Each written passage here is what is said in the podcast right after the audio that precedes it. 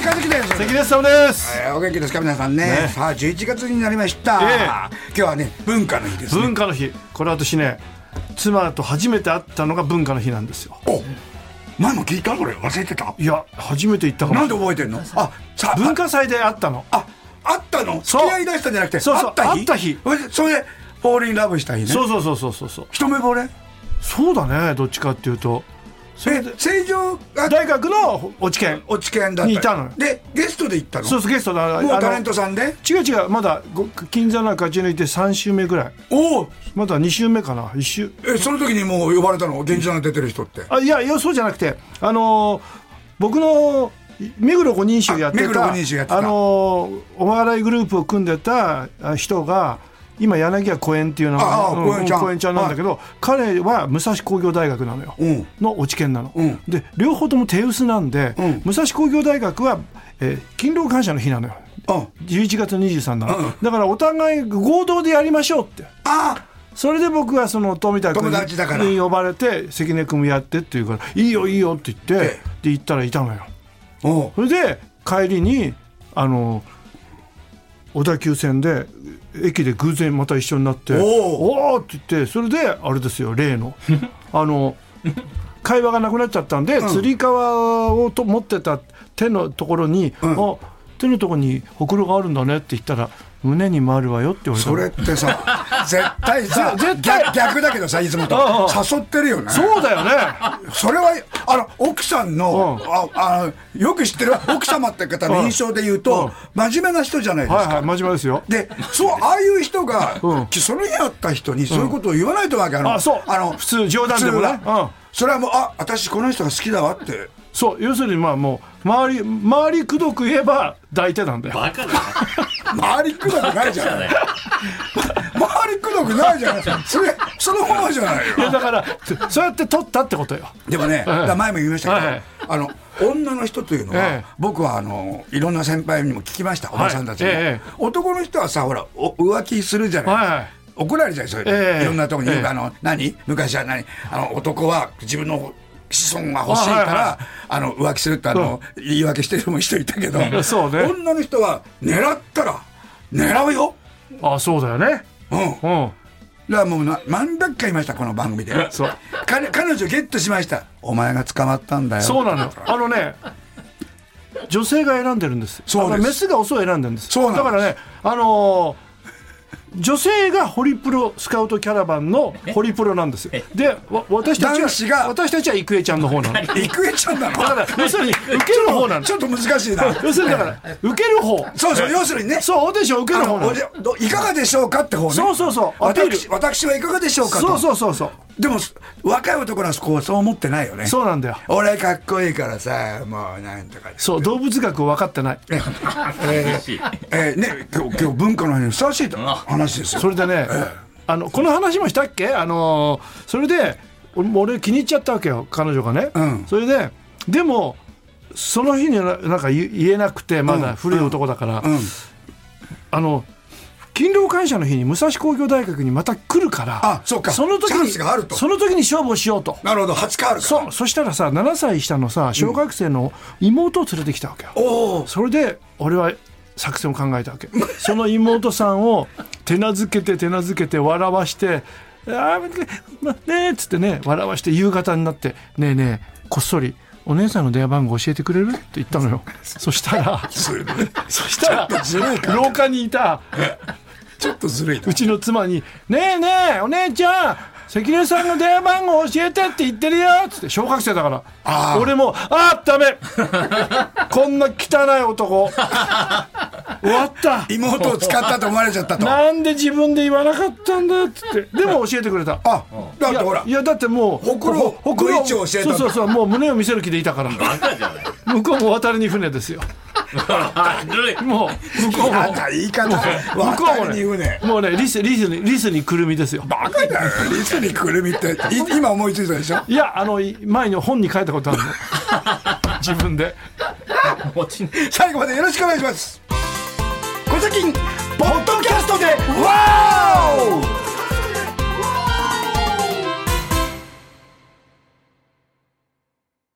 小崎金上局です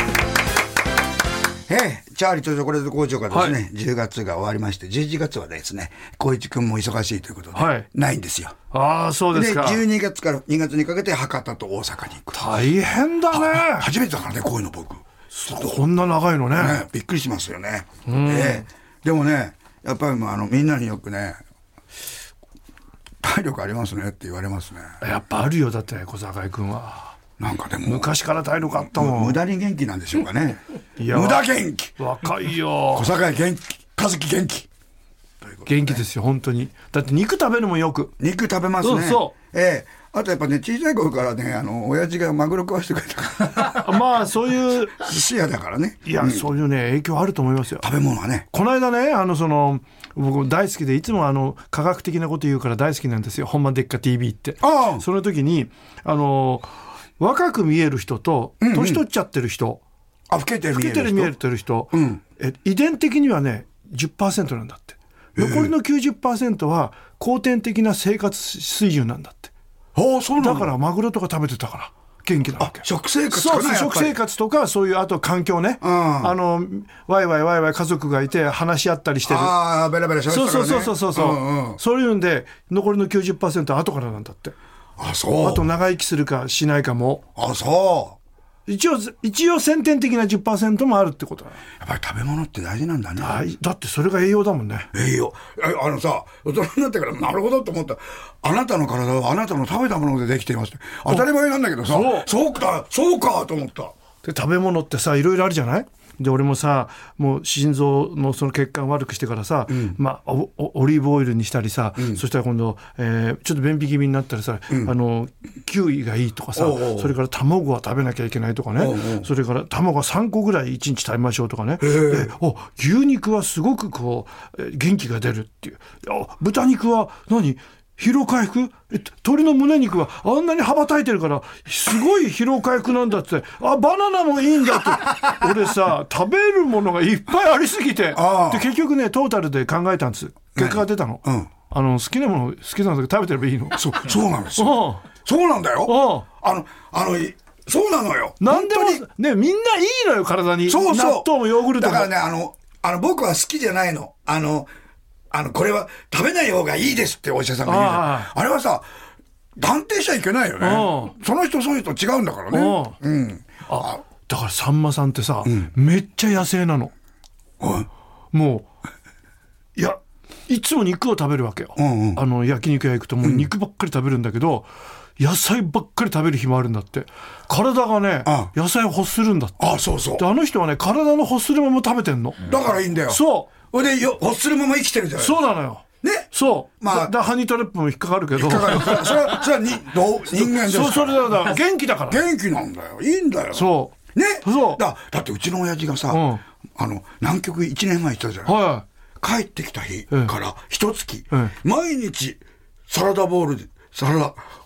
あ野菜があの頃ないいからないからか今はあるよ保存ができるかああ保存できらるあの頃乾燥野菜しか持っていけないんであそうか馬みたいに食ってたよそれで戻っ たんだだだからやっぱり欲しがるんだよそうなんだよ食べなきゃいけないわけですよだからあれ今日何か食べたいなってななんとかの味になって舌がなってるっていうのはさあああれやっぱり正しいんだよね正しいねあでも特になるのはさカレーラーメンあなるねどうしてもラーメン食いたいと かあれとんかつとかとんかつとんかつあとうなぎとかねあれとねあの海外旅行行ってくるじゃない、一1週間ぐらいああで帰ってきてさまず欲しいのがさあれねあの味噌汁とかさそうそうお茶漬けとかお茶漬けとかあとあのおにぎりあとしおしんことかそうおお鮭のおにぎりとかああ食べたいよねくああれ食べたくなるねやっぱりこうあのあれはやっぱり小さい頃に食べあそうたそもうんねそうだから前も言ったでしょニューヨークの人がさ、うんあの、エッセイ書いてて、はいあの、好きなエッセイだったから読んでたんだけど、あの、その人はもう海外から帰ってきてから、はい何が食べたかったかって書いてて、はいパストラミさんなの。あっちの人は、ああ、帰ってきたと思った。そうか違うんだね、やっぱ。そうね食べるもんでね。あ、そんなことでね、ええ僕ね、またおしゃべりライブをやるんですよ。よっいつはい ?12 月3日です。すごいねえー昼の部は一人ではい。ライブスタートが13時で、今回はね、あの、コロナも収まってきたということで、ええランチビュッフェをやります。お12時からです。で、夜の部はライブスタートろ16時、日曜日なので、いつもより少し早いので、お間違いないように、は三軒茶屋グレープフルーツもんでございます。よろしくお願いします。おしゃれだな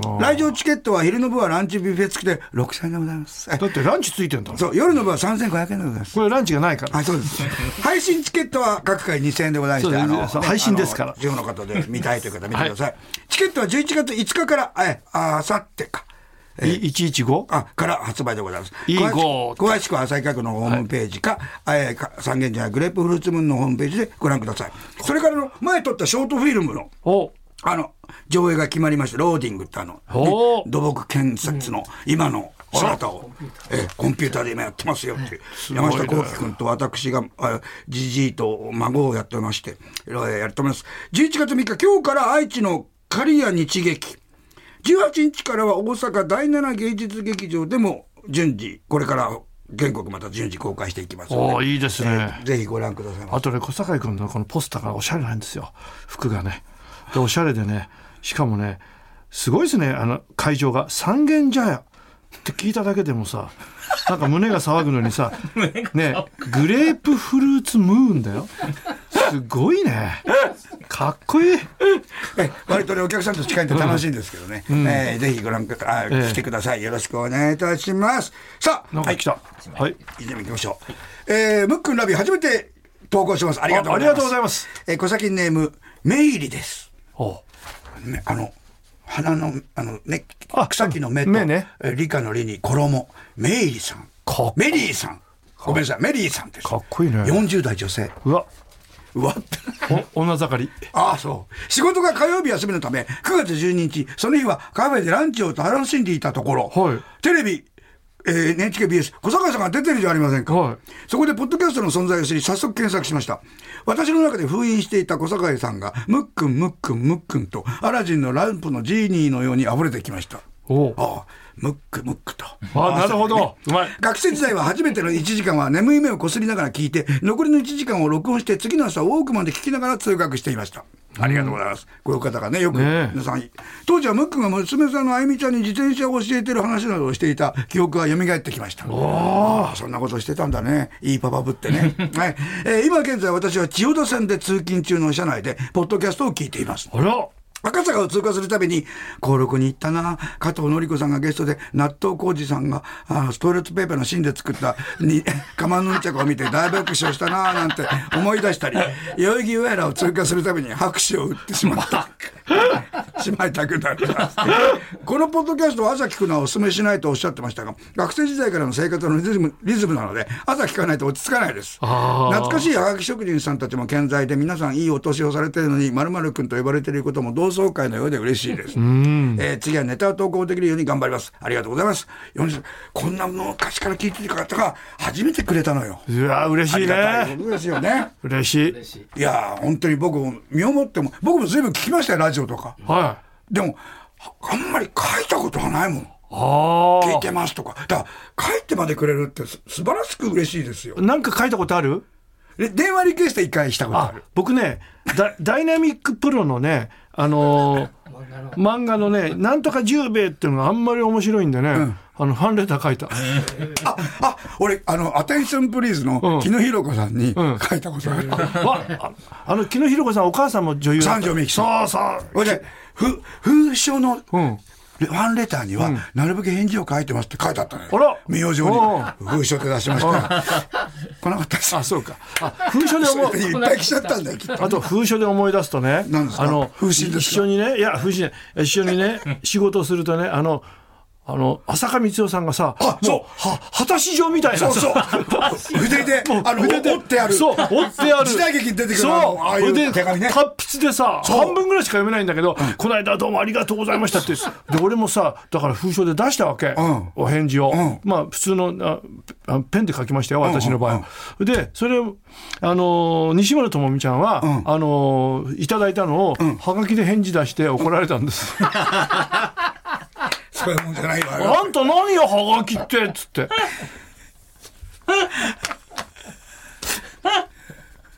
俺、俺、松尾和子さんにいただきますの時になんかしていただいてね、すぐありがとうございましたって手紙書いたらあ、あの、こうやってすぐありがとうございましたって書くと、もういいですって言われてるみたいって言われてあらえあ昔はだからタイミングがあるのかとだかかね、らゆっくり流れてたのよ昔はそうだから、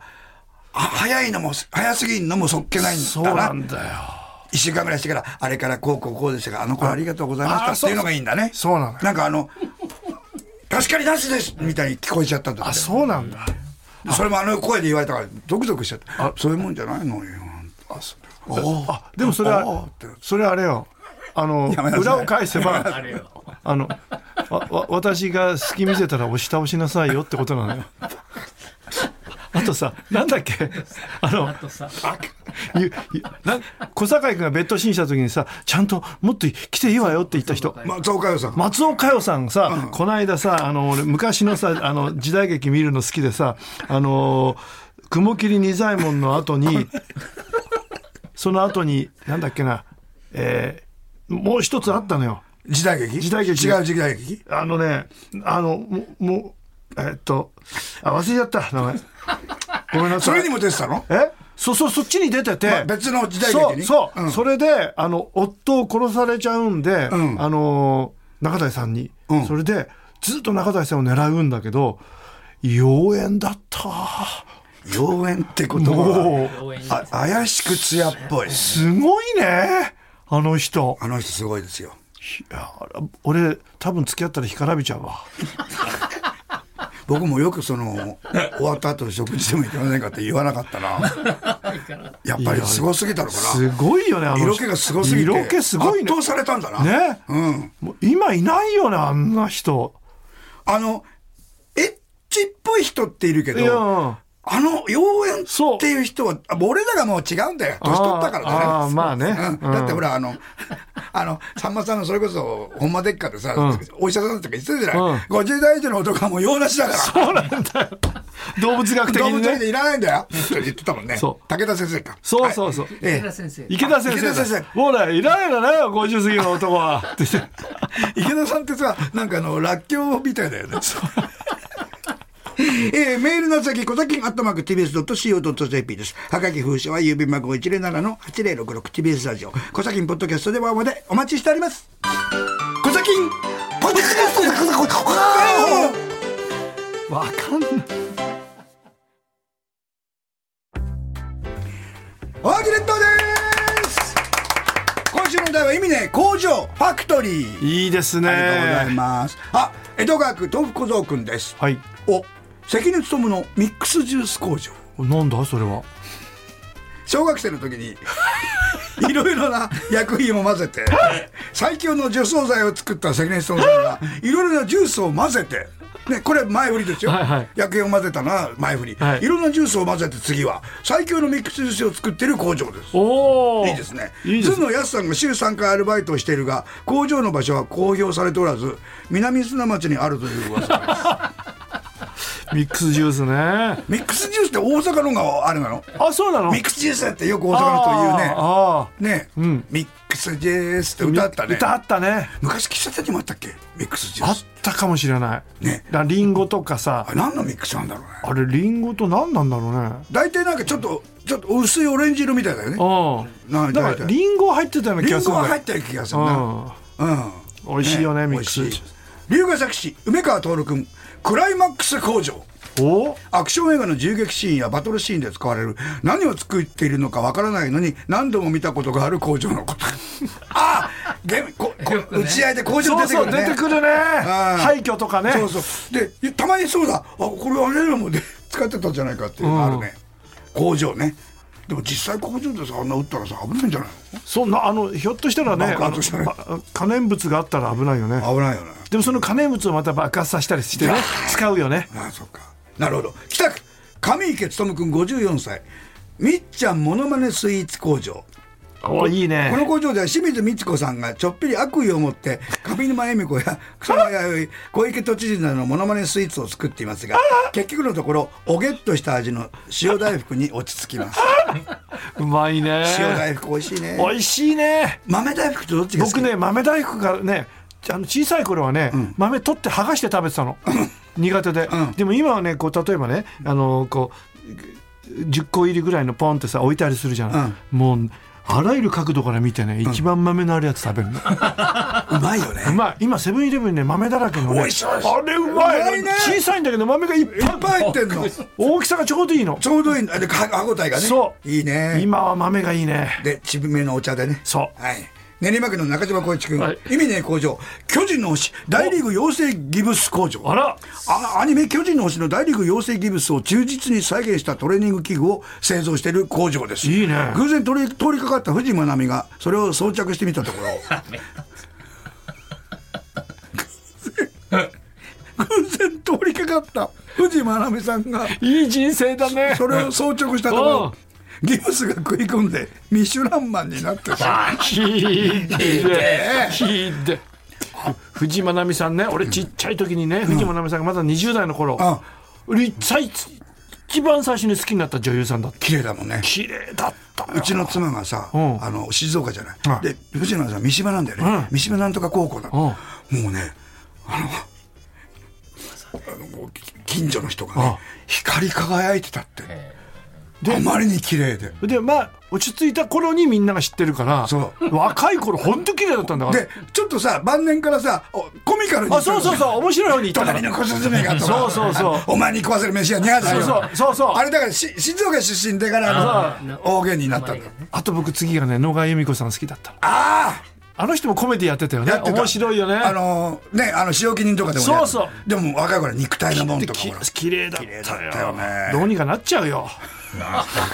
どうにかなっちゃうねねうん人生狂っちゃうよね、うん、相模原市の水上敦君お生え際工場おどう生え際を何度も作り変えることに成功したほ細川隆さんの頭のとこ 面白いね今あれだもんねあの屋根のない車のあのカバーみたいだもんねウィーンって出てくるやつ細川さんに俺聞いたのよ、うん細川さんどうしてそうなっちゃったんですか白髪でしょそう白髪がまあ前の方に生えてきたあんで出てくる屋根沿ってたでしょ剃ってたらこうなっちゃったんだよっつって RG 君見た時どう思いましたうんいやふざけんなと思ったよねって言ったらそれギャギャグなのいやいや面白いよねって言ってた見つけたんだもんね、彼もね蛇花火工場、ヘビ花火怖かったであれ見えないんだよあ俺ネズミ花火の方が怖かったもぐもぐって。 j ウォークのボーカルのひげを強く絞ってできた液体を煮詰めて太陽の光で2か月間乾かすと蛇花火ならぬヘゲ花火が作れますひどい最後悪口まあでもあでもさ最初あれ見た時驚いたねびっくりしたムクムクムクムクムクムクムクムクムクってあれ化学反応 そうでしょああ伊藤孝弘君川崎市キャシー中島の漬物工場おいいですね美味しそうじゃないいいですね自宅が工場ということで自家製漬物が味わえるかと思いきや 勝野博さんが眉を押しつぶされているだけだひー勝野さんとキャシーさん仲良しだよね仲良しですよ勝野さんも狙われたんだもんねそうだよもう綿密なリサーチそうなのでよ店調べてそう全部行ってかた勝野さんが行く店にを全部行ってそれでまああの頃またさ綺麗だったからねキャシーさん銀座なんも出てたじゃんそうでキャシーさん狙われたらもう無理よ無理だよね、どうにかなっちゃうよね本当だよなんで腕組んでるなんで腕組んでる練馬区の中島浩一君、意味ねえ工場、さかなクンの箱ふぐ防止工場お。いつもかぶってる。ああれいいねさかなクンが着用する箱ふぐ、箱ふぐ棒を製造している工場です。コンベヤに並ぶ無数の箱、箱ふぐ棒の中に、島崎和歌子の顔をした若子棒が紛れ込んでしまうミスがひ、でえ稀に起こってしまう。それをかぶったさかなクンは急におとなしくなり、代わって頭部の若子像が、ハラミやマルチョウについて熱く語り出す。 ささ酒のあてくんに変身してしまうので、検品作業ではチェックがとても必要です。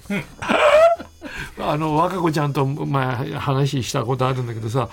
いやーもうあれよねもうもう起きたらさもう昼過ぎてさあーもう夕方だっつってさあもう気がついたらピザ頼んでっからねやさぐれ やさぐれ気がついたらピザ頼んでるって気がついてるじゃないかラジオネームヤギのはとこさん水戸市透明なチョコレート工場おおどどどういう感じ失業中の父母と祖父母に二組に囲まれ貧しいながらも幸せに暮らしている五郎そのそばに小屋があり透明なチョコレートを作ってる工場があったおえしかしそこに入ってみると単に伊吹五郎が入ってきた人一人一人にチョコレートではなくと透明なマニキュアを優しく塗ってくれるところだったそして五郎は言ったギター行くためにマニキュアを塗ってるんだよね、えー小指の爪は特に優しく塗ってくれるのであった小指大事だから たまに噛まれるから伊藤ああなたが噛んだってねアルメニアの空くんラジオネーム、湿ったちょびひげ工場おダウン池田さんが、 はいしけた味のりを3センチ四方にカットし、自分の涙で濡れたちょびひげを再 現。尻かげれと一緒に缶に入っているのに、開封前からびちょびちょに濡れている優れものです。上から読んでもあの子に会いたい、下から読んでもあの子に会いたいという CM でも同じ。ラビーだよね、この人のあの、暴露本が出てねそ。うなんか書いて、みんなおこは長い読ん腹立っ読んてで。そうで、あいつがこうだ、偉そうだ、そそううそだ。で、最後は、それにつっても、ああのの子子にに会会いいたたいい。。あのね、あの歌手の子とかそう若若いい子子をね、プロデュースしようとしてたわけですよ。ところが全然プロデュースもできなくて、それでもう別れちゃったわけですそよ。うですねもう、もう捨てられちゃったわけ。んもうプロデュース力、あ、この人、すごい人なんだなと思ってたら、全然力がなかったって分かって捨てられて。なりそれ成に田理子みたいなもそんうかそう、で、それにしても、ああ、あの子に会いたいって、そればっかりなのよ。それ 何でが、怒ってたそれで、あの、小 先めめしい。小先んで散々言ってたの。そう。え、なんか人のこと悪口ばっかりで、最後は、あの子に会いたいって。 めめしい。江戸川区、はい中野智之君。お仕事中、ふと思いついたので投稿します。あありがとうございまいいす。すいませんね、仕事中に。人間改造工場。お名前は恐ろしいが自分の好きな俳優の顔にサクッと改造してくれる素晴らしい工場ですいいねただ現状は菅田将暉横浜流星 小田岡田将生の3人からしか選べないのが難点ですいいじゃんいいじゃん俺、ゆり、俺、流星君がいいな。あいいねしかも10人中8人の割合でか なんでだよ現状は菅田将暉横浜流星岡田将生の3人しか選べないって言ってんのに、うんしかも10人中8人の割合でか角野卓造の顔に改造されてしまうというバグがありバグすぎる。大枚をはたくには若干リスキーな現状で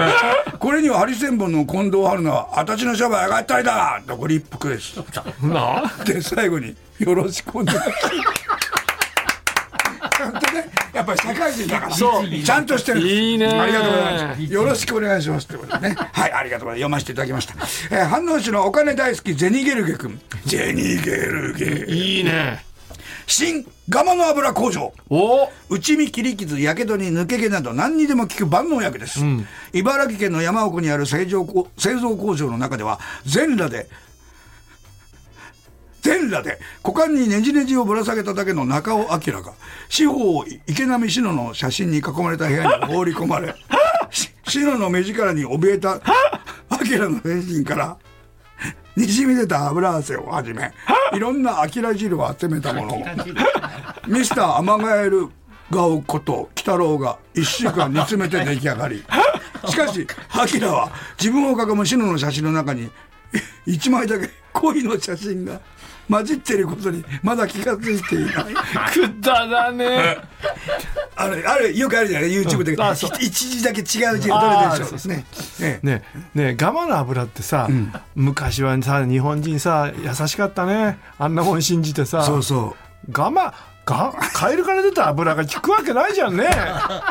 ういいねでクリームになってんだよねあれが俺あれあれ固まってね そうそうあの、俺、江戸川橋のね、江戸川公園の横でね、あの、ほくろが取れる軟膏っていうのを売ってた人がいるんだよ。で、3回ぐらい学校の彼に見たんだけど、え、えーここに、ね、いつもね、ほくろの位置が違うんだよ、その人 がね。で書いてんだろで、で、その本当にね、ほくろなのご覧ください。で、こう塗るわけうんよ。ほいで、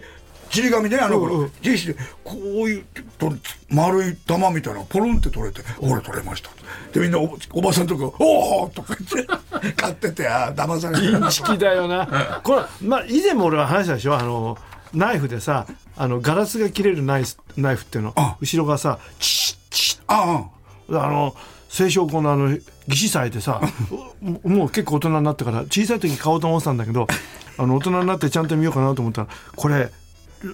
本当にあなあなたがやってるの特別じゃないんですかってじゃあ君に君が買おうとしてるこれをガラスをチッチッパキッパキッすっげえ買いますっつって買ったんだけど、ガラス切る機会ないの そうなんだよな。 そうですね。そう、に心理だよね、あれ。そうすごいから買っちゃうんだけそうど、あれちょっとこれいつ使うのって いう。 でねあのガラス柔らかいガラスなのあそうで硬いガラスやってみたら割れてたやつ、ん全然切れなかったあ、やっぱりそうそういうことでしょ。そういうことなのそういようことなのね。うんあの今さいいのか悪いのか分かんないけどさ YouTube とかさ Instagram でさ、手品のはこうやるんですよっていうあー種明かしのがあってあんなことで騙されるんだねそうな人の間っよて本当にね先入観そうあのビジュースかあのジュースの、うにハンカチかぶせて、バッて色が変わる、うん二2つ入ってるだけなの、そうなんだよこれがねうまいのあれよはだから見せ方だよねそうそうだからあんなことで騙されるんだねそうよ面白い、ね、だから簡単に騙されちゃうんですよ皆本さ当ん人間はね、さあメールの宛先は小崎アットマーク TBS.CO.JP はがき封書は郵便番号 107-8066TBS ラジオ小崎ポッドキャストでお会いまでお願いします番組の公式 X では最新のお題をお知らせしておりますのでぜひフォローしてくださいさあ今週も皆さんありがとうございましたありがそれではまた来週せせーーののパッホーン毎週月曜から木曜朝8時30分からお送りしている「パンサー向井のフラット」毎日を彩るパートナーの皆さんはこちら月曜パートナーの滝沢カレンです火曜パートナーのココリコ田中直樹です水曜パートナーの三田寛子ですそして木曜日は横澤夏子ですヤーレンズのデイ純之介です奈良原雅樹です横澤夏子ちゃんとヤーレンズが各週で登場今日も一日頑張ろうのきっかけは「パンサー向井のフラットで」